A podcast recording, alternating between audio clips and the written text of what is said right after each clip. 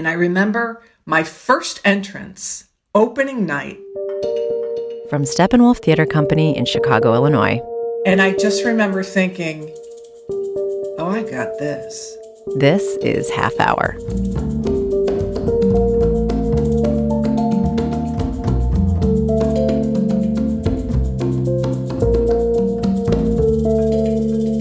All right. Hey, my friends. Welcome back. It's so good to be back, y'all. Yes, here we go again. Yes. We're back at it already. We have another episode of Half Hour. I know, episode two. And this week, we've got me, Caroline Neff. James Benson Meredith. And Karen Rodriguez. Karen, so this week, we're listening to a conversation with you and the truly legendary Amy Morton. Uh-huh, uh-huh, yep. It was, well, obviously, it was amazing. She's so hilarious. Um, a natural storyteller, super engaging. I, I didn't want it to be over. I just really wanted to do justice to her. Like this portrait in time of her, I, I've been super curious about who we are as artists outside of the thing that we do, especially during the pandemic. I, I think it's so easy to marry our identity to our art. And I've just been really interested in who we are um, outside of the way that people may know us. What about like your, you know, we're all ensemble members, but what about you personally, your relationship with Amy? Well, it was a lot of like high and buys at the beginning because I just was always like, it's Amy. And I just didn't want to like make an ass out of myself because yeah. I'm prone to do that. Um, but what? Come on. No, but you know, I get nervous. Like I just get like tongue tied, you know, with her. And um, the the first time that I actually really talked to her, she was at Front Bar. I had just gotten an audition for Selena, the Netflix series. So I was like, I mean, you know, I'm Mexican, y'all. Like, I was like, ah! And I was so nervous. I was like, I'm gonna, I already was like, I'm gonna bomb this because I was so, I just had a lot of anxiety. And um, I said hi to her. She's like, sit down. How are you? And I just couldn't help myself. I had like word vomit. I was like, I was like, I'm good. Oh, I'm full of anxiety. And she literally sat down for an hour and a half just talking, shooting the shit and talking about her own anxieties in front of the camera, how she overcame that, her tips and tricks, and just like in a real sisterhood way. And then uh, my favorite part was that at one point, she actually was waiting for her husband, Rob. And my favorite part was that at one point, Rob called her and she was like, no, Rob, yeah, just, I'm I'm hanging out with Karen. I'm, yeah, no, just, just hang out. It's okay. And I was like, Amy, you can go. She was like, oh no, he's fine. Anyway, so then I, and she just like dived right in and, and just gave so much of herself. And I think that that's who she is. And you really get a sense of, of that person in this interview.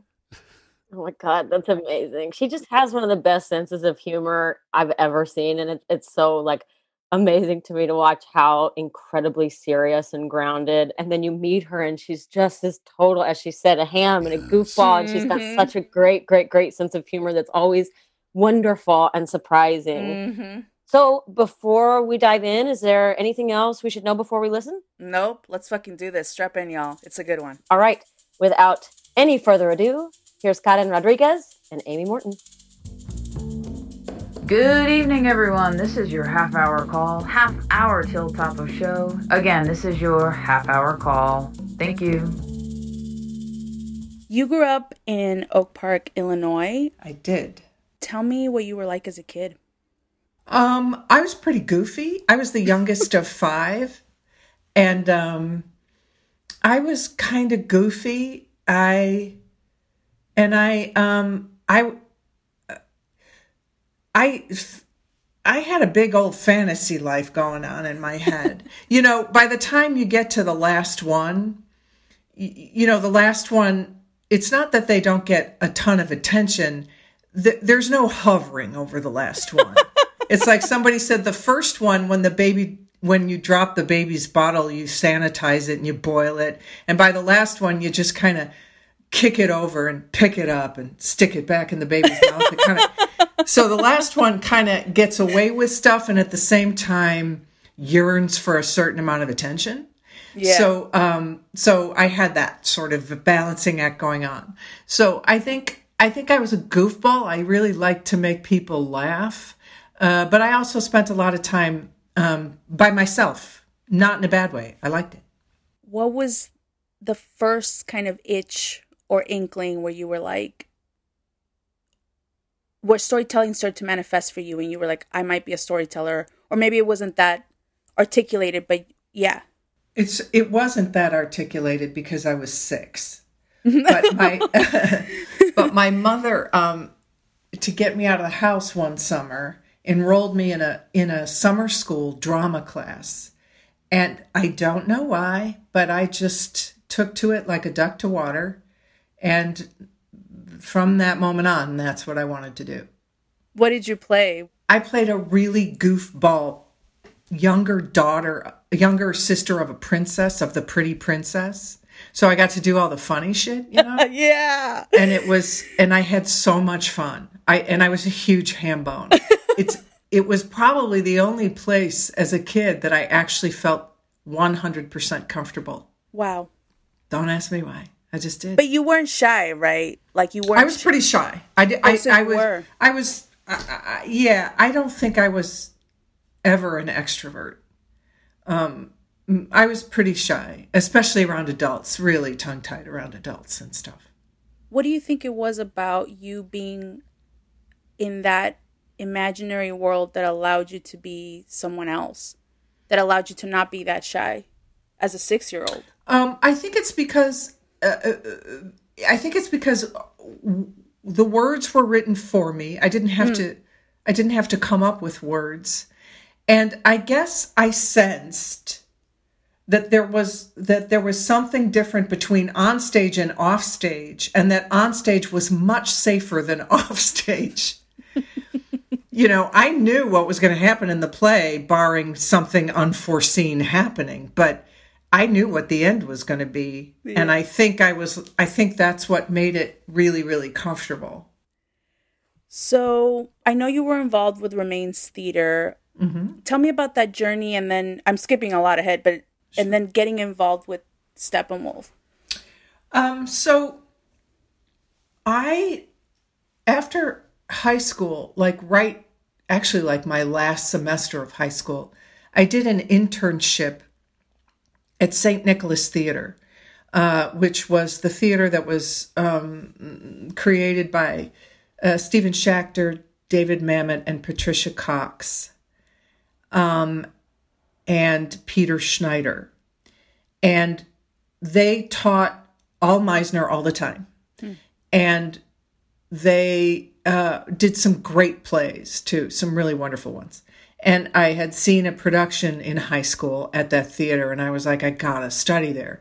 So then that it was it was through Saint Nicholas that I got introduced to Steppenwolf. Steppenwolf was working out of the church basement in Highland Park, and they did the fifth of July at at Saint Nicholas. Stephen Schachter had seen them and went, wow, these actors are insanely good. I'm going to get them over out of the burbs and at least do one show here at Saint Nicholas. So they did fifth of July, and I was just blown away, and I was like, oh, my God, so that's Steppenwolf. So um, so I was aware and into and in love with Steppenwolf from the time I was seventeen or eighteen. Mm.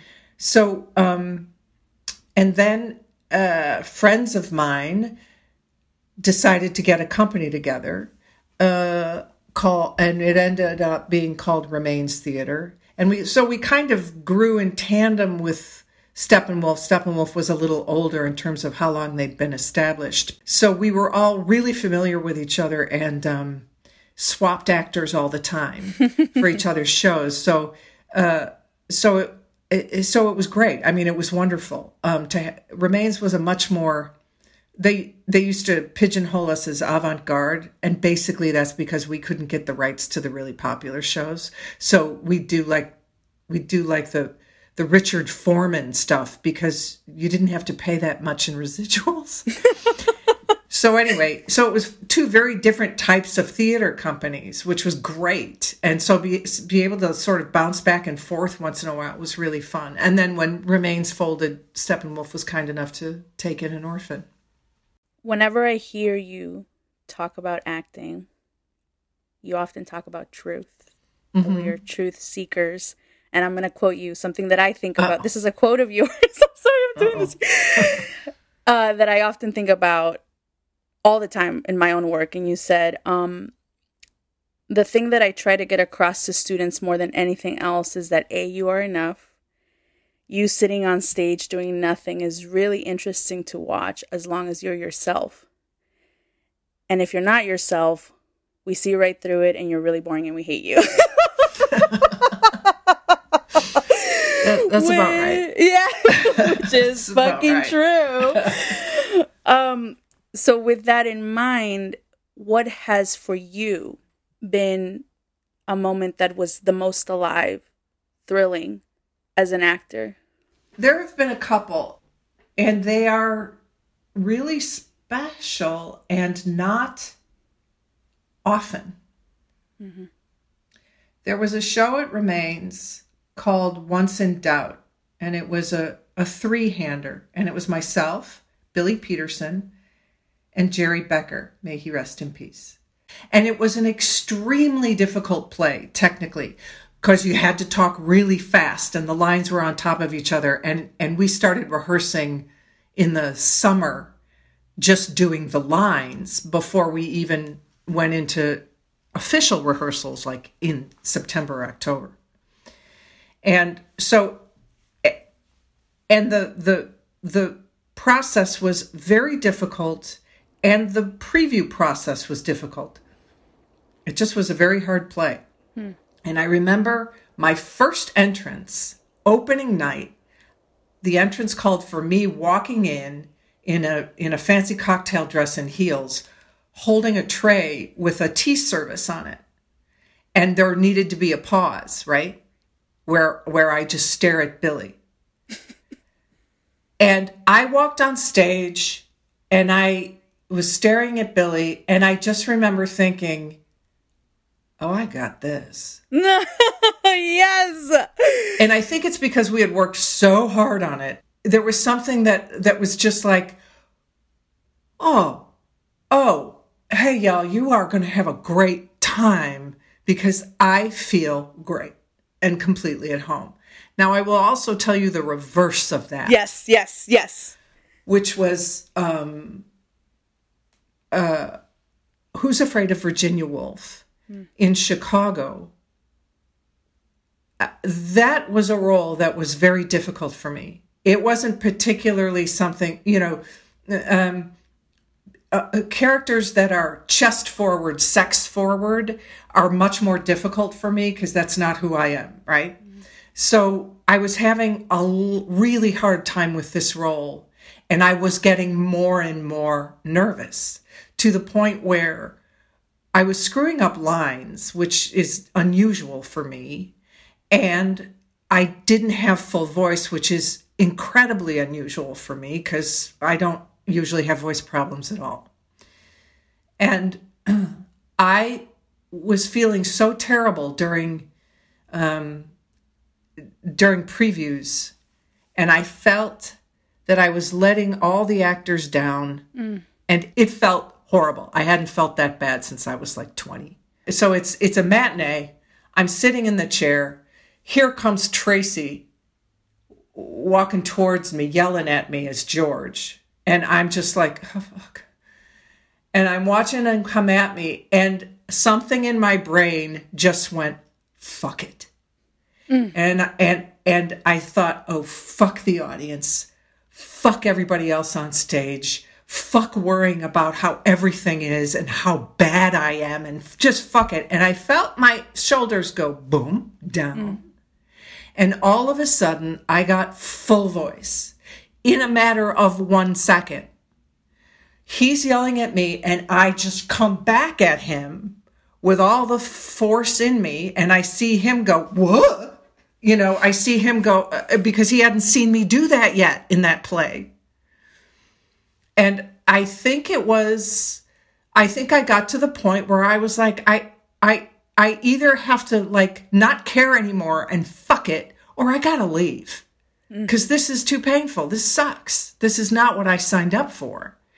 And I don't know, the, the gods of theater just went, all right, we've been sitting on our head for too long. Get up. I don't know. I don't know. It was weird. And it all just clicked. Like, it was all inside you, but... Yes.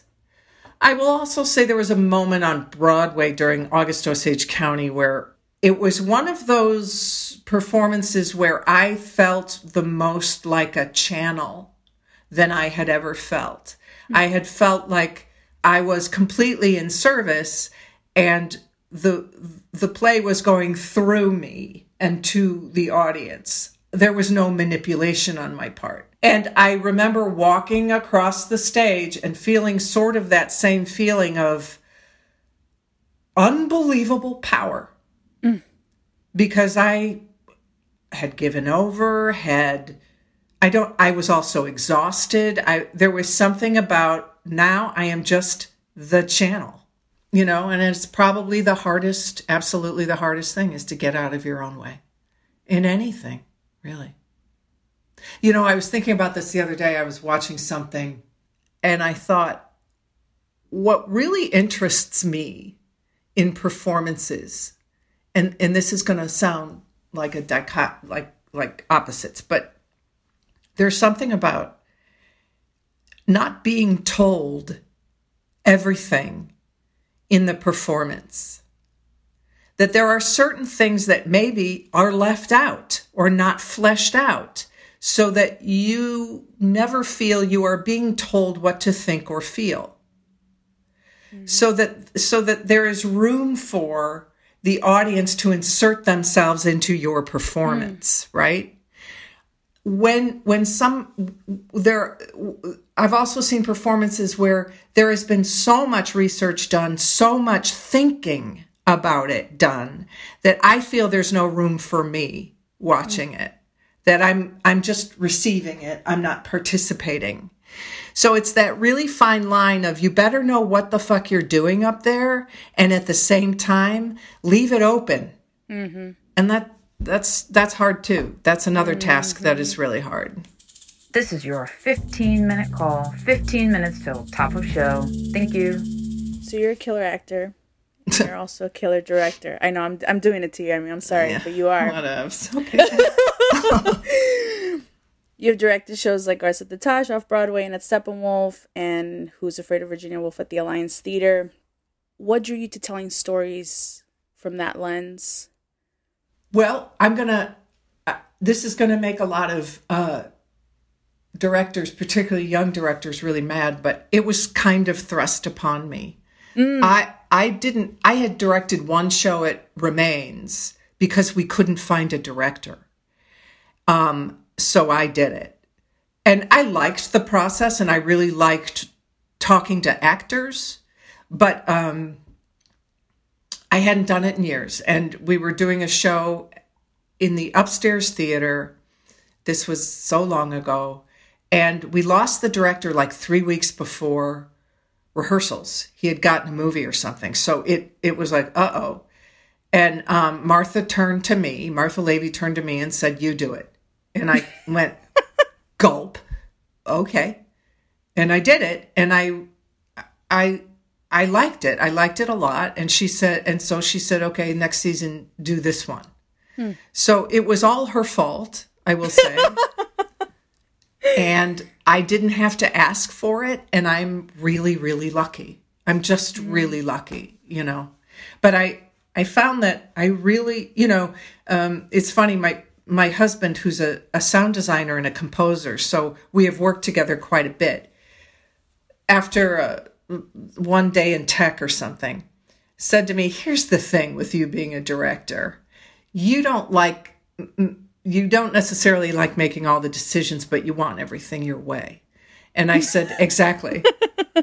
But it is really, you know, acting and directing is really good crop rotation. It's just one feeds the other really really well, and it makes you appreciate the other job all the more. You've been nominated for a Tony Award for your work in August yeah. Osage County and Who's Afraid of Virginia Woolf, and as someone who I think everybody probably has uh, practiced their Tony Award winning speech in the bathroom mirror, can you just can you tell me about that night? How was what demystify that for us, Amy? Um, it is. It is. Uh, look. I have very mixed feelings about mm. it. And and that is because I don't like awards. Um, and it's, and, and I think they're, I think it's oogie. I think to say a performance is better than another performance is ridiculous. Um, and and in the awards season, you know, leading up to the Tonys is really a clusterfuck.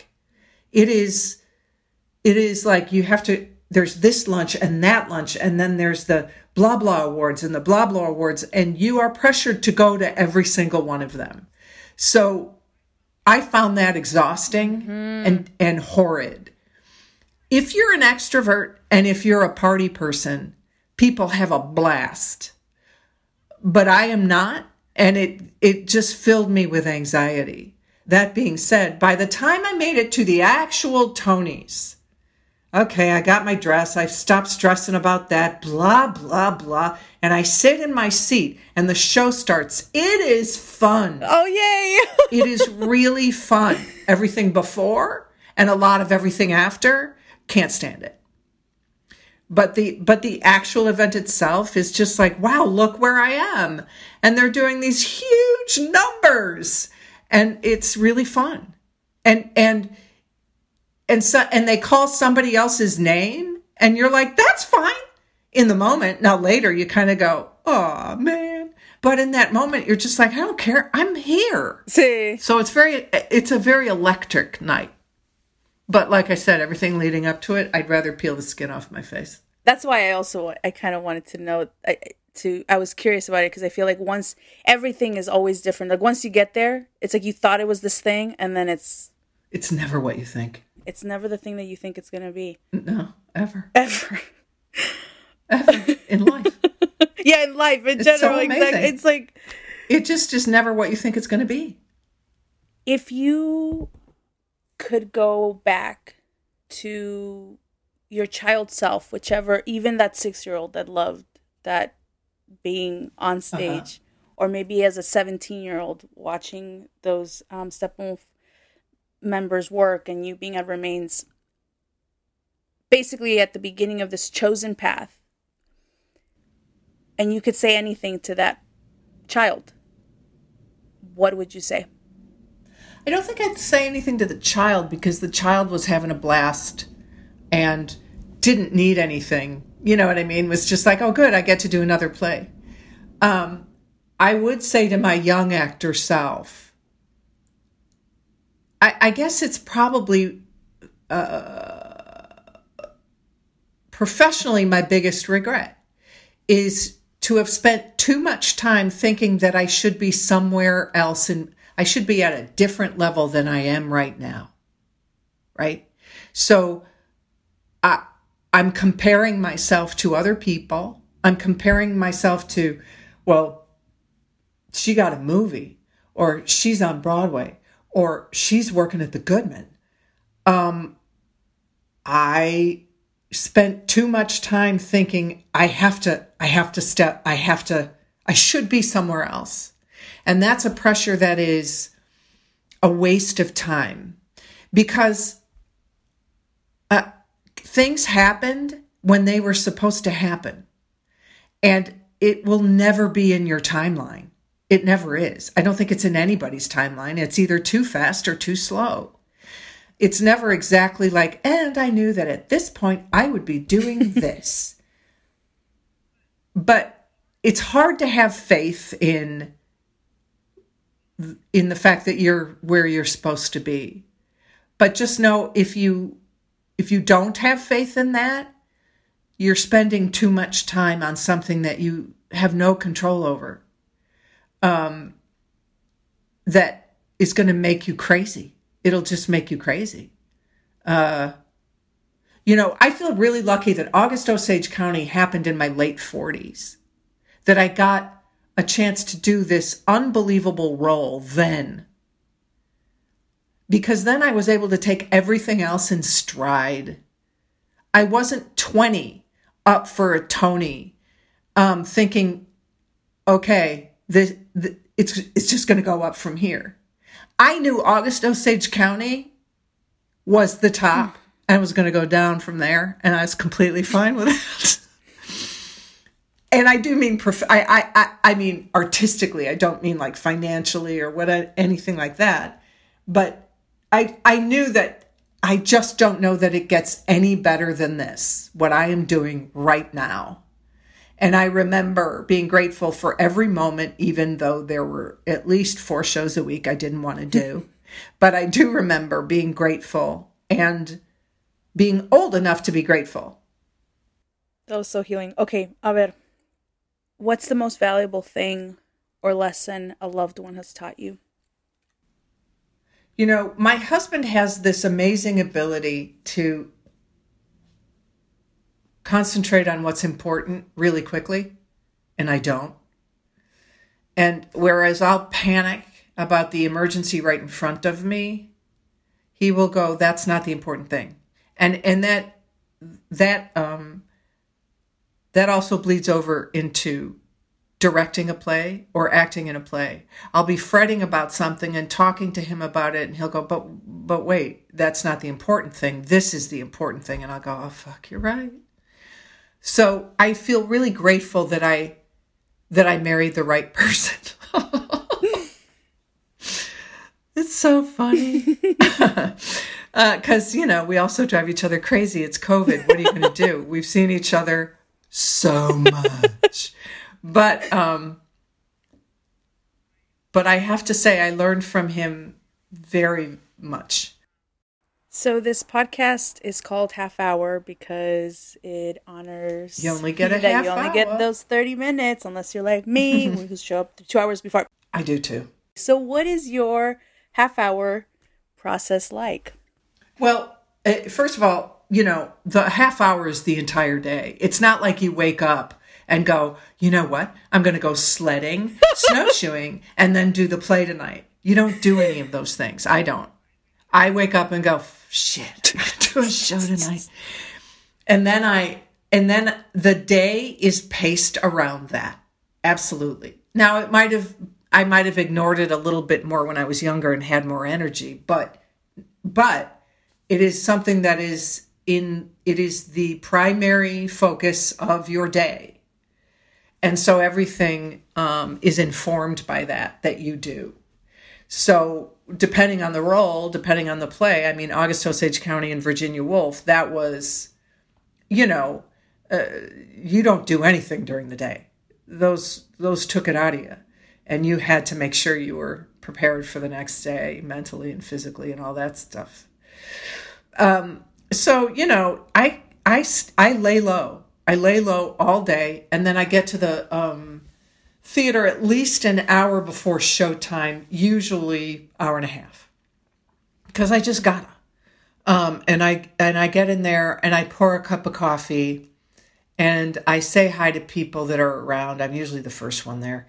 And I sit at my little table and I start to like slowly put on makeup and, you know, shit like that. I do it at a leisurely pace because I don't like feeling rushed before I go on stage. It doesn't, it doesn't, I need to be there. I need to commune with myself and the theater. Five minutes till top of show. This is your five minute call. Five minutes, please. Five minutes. All right, Amy Morton. We're here. We're at the lightning round. Oh, there's a lightning round? There's a lightning round, and this is just like off the top of your head. Uh-oh. What was your welcome to Steppenwolf moment? My welcome to Steppenwolf moment was Terry Kinney walking up to me during rehearsals of Streetcar Named Desire. I played Eunice. And him walking up to me going, do you want to be a member of the company? Do you? Th- I think it would be a good idea. And I was like, ah. Like that. That was my welcome. That was kind of my welcome to, and I was just, I, seriously, I was just like, I, I was frozen the rest oh of the day. It kind of went like that. No. Yeah. Yeah. What job didn't you get that broke your heart? So many, but they break my heart in the moment. Nothing that has scarred my heart, or that I still regret. Um, I can't even... Oh, I completely blew the audition, the second audition for... Um, oh, shit, what's the name of the C? Look, I can't even remember the name. Broadcast News. I completely blew... Like, the first audition, first of all, when they fly you out for an audition, it it's really not a good thing, because it makes you, it makes you too nervous, and it makes you think it's more than an audition, mm-hmm. and it's not. Mm.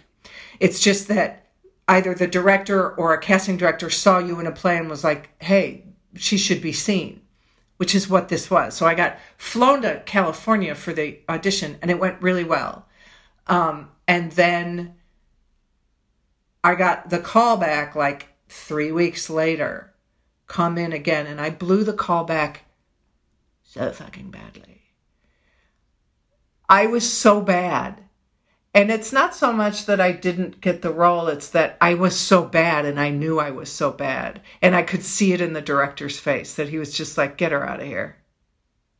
Yeah. Mm. That that one, that one hurt for, for a while. But clearly not so much anymore, because I couldn't remember the damn movie. What animal do you most identify with? Well, dogs. I just, I'm a dog freak. I don't have one, but I love them so much. Yeah. What's your most prized piece of play memorabilia, or your favorite costume that you've ever worn? Ooh. Mm-hmm. All the costumes in Royal Family were a joy to wear. Oh, they were all custom made. They were all nineteen twenties, teens, twenties, gorgeous, just stunning. Those were, those were absolutely, that, those were my favorite costumes ever. Who is your actor crush or inspiration right now? Um, Olivia Colman. And, well, my, one of my huge crushes has always been Forrest Whitaker. Mm. There is something about his acting that breaks my heart. And I don't know why. And it's something about his face that I just, I don't know. I just think he's really, really good and undervalued as an actor. What do you daydream about? I, I, I at, at this point, going to a damn restaurant. Girl, speak it. Yep. There's a couple in my neighborhood that I just love, and I miss it. I miss hugging my family I so much. Um, that's what I daydream about the most, is being to actually able to see people face to face and touch them, and then go get some damn oysters. that's how, that's how I feel. A ver. If you had a superpower, what would it be? Ooh. Mm-hmm. Well, you know, who doesn't want to fly? But it's it's not very useful. It's just not useful enough. Wouldn't you be scared, though? I'd be scared, Amy. No. God, can you imagine being able to fly places? Jesus. First of all, it'd be so great not to ever have to step in an airport again. ah, or sit on a damn plane. Jesus. Uh, I think... You know what? The best superpower would be to heal. That's me being really altruistic and kind, but I think ultimately I want to fly. You can have both. The, you can have both. I'm a, I'm a flying healer. Just give me an hour. I'll be right there. Okay, yeah. yeah. Um, what is one thing you do every day? Well, you know, it's... This is such an extreme time that it feels like I do the same thing every day. Do you know what I mean? I mean, I do the same damn thing every day. And I'm like, okay, now I now I'm going to read my book for a while. And now I'm going to do this jigsaw puzzle for a while. You know, this is the great, you know, this is what I feel really lucky about, because you you, you want to go out and help. I want to go out and help so bad. But I'm, I can't. I'm of an age and a predisposed condition that is like, you can't, you can't go near the people. But I, I, I, I, during this whole thing, it's, I think that's one of the hardest things, is to feel unuseful. Do you know what I mean? The thing that we do really well, that, that can help people, quite frankly, watching us, we we can't really do in the way that is the most impactful. So that sucks. Uh, and I think your question was, what do I do every day? I think I think I get bummed out every fucking day. For real. There you go. Favorite place, maybe this is not the question for right now, but favorite place to unwind in Chicago, maybe pre-COVID? There, there's a park near here called Horner Park that they, over the last, it took them like four years to build up the, the banks of the river um, into like a nature park that you can walk along the banks, and it's all indigenous plants, and it's glorious. It's really beautiful. And you wouldn't know you're in the city when you're walking along the river. And so that I love, I love to be there to unwind. If you were a character in a play, what would your character's description be? Sitting down. One scene. I walk in. I say the funniest, most profound thing that anybody has ever heard, and then I walk off. Ta-da! And I don't have to be at curtain call. There you go.